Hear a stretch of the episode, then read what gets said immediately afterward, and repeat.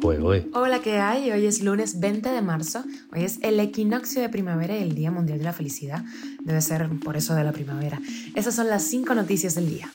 Esto es Cuba a Diario, el podcast de Diario de Cuba con las últimas noticias para los que se van conectando. El equipo Cuba dice adiós al Clásico Mundial de Béisbol y en el estadio retumbaron los gritos de libertad. En alerta la provincia de Santi Espíritus por un brote de varicela en varias escuelas. Senadores de Estados Unidos piden esfuerzos para desalentar la explotación de médicos cubanos. Un médico cubano ha respondido a la vicepresidenta de Colombia, Francia Márquez, que ha alabado el sistema de salud de la isla. Y el expresidente de Estados Unidos, Donald Trump, ha llamado a sus partidarios a protestar ante la inminencia de su arresto. Esto es Cuba a Diario, el podcast noticioso de Diario de Cuba.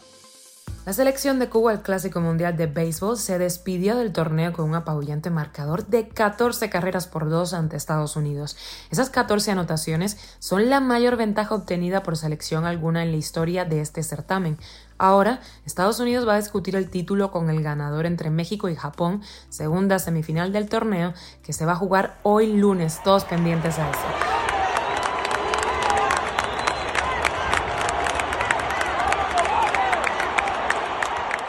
La parte que más me emocionó a mí durante el partido, multitud de voces corearon patria y vida y clamaron libertad, consignas que retumbaron. Esos coros eran audibles a la perfección en la transmisión en vivo de Radio Rebelde en Cuba. También se lanzaron al campo con un cartel que pedía libertad para los presos políticos. La emoción era palpable. Estaremos pendientes del juego entre México y Japón. ¿Tú a quién le vas? Te leemos en redes sociales. Cuba a diario. En alerta la provincia de Santi Espíritus por un brote de varicela en varias escuelas. En menos de tres meses pasan de 120 los casos de varicela reportados en esa provincia.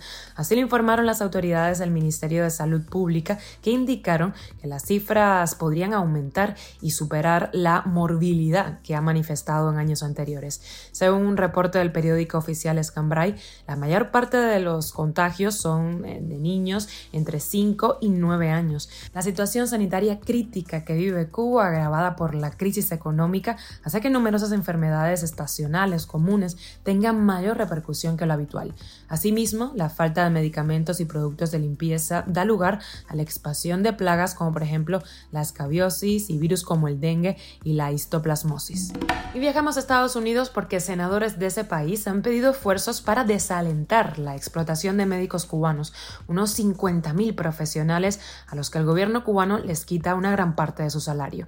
Así lo expresaron los cubanoamericanos Marco Rubí y Méndez en una misiva dirigida al secretario de Estado. El régimen cubano no solo confisca los pasaportes, las credenciales profesionales y los salarios de esos trabajadores, sino que también amenaza a estos profesionales y a sus familias si intentan irse. Así lo recordaron los políticos al jefe de la diplomacia estadounidense.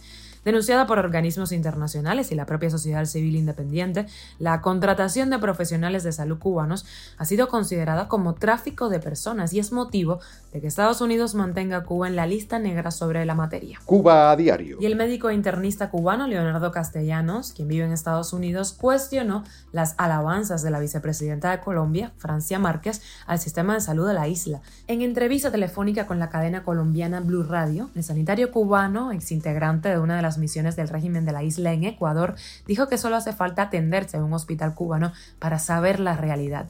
Dijo que la política se refiere a la Escuela Latinoamericana de Medicina, donde van a estudiar latinoamericanos quienes por ser inteligentes no se quedan en Cuba a trabajar por agradecimiento, todo lo contrario, tratan de irse a su país para prosperar. Respecto a los elogios de Márquez al sistema de salud preventivo en la isla, Castellanos fue enfático. La mejor salud preventiva que hay es el estilo de vida de cada persona.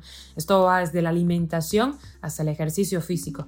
Para empezar, dijo, en Cuba no puede haber una salud buena de forma preventiva porque la economía es pésima y no por el embargo. Y con la noticia extra hablamos de Donald Trump, expresidente de Estados Unidos, quien aseguró que cree que será arrestado el martes, mañana, en el marco de una investigación por el pago de dinero a la estrella de cine porno Stormy Daniels y convocó a sus seguidores a protestar. El mensaje de Donald Trump utiliza una retórica que recuerda a la que ya usó en los días previos al asalto al Capitolio en enero del año 2021, algo sin precedentes en el país, cuando también había llamado a sus partidarios a manifestarse contra los resultados de las elecciones en las que fue derrotado por Joe Biden. Este caso marcaría la primera acusación contra el expresidente y podría dar un vuelco a la carrera presidencial del año 2024, del próximo año, en la que es uno de los principales contendientes republicanos. Esto es Cuba Diario, el podcast noticioso de Diario de Cuba, dirigido por Wendy Lascano y producido por Raiza Fernández. Y hasta aquí llegamos. Gracias por informarte en Cuba Diario. Recuerda que estamos contigo de lunes a viernes en Spotify, Apple Podcast y Google Podcast, Telegram y también síguenos en redes sociales. Yo soy Wendy Lascano y hoy voy a ver la pelota. ¿Y tú?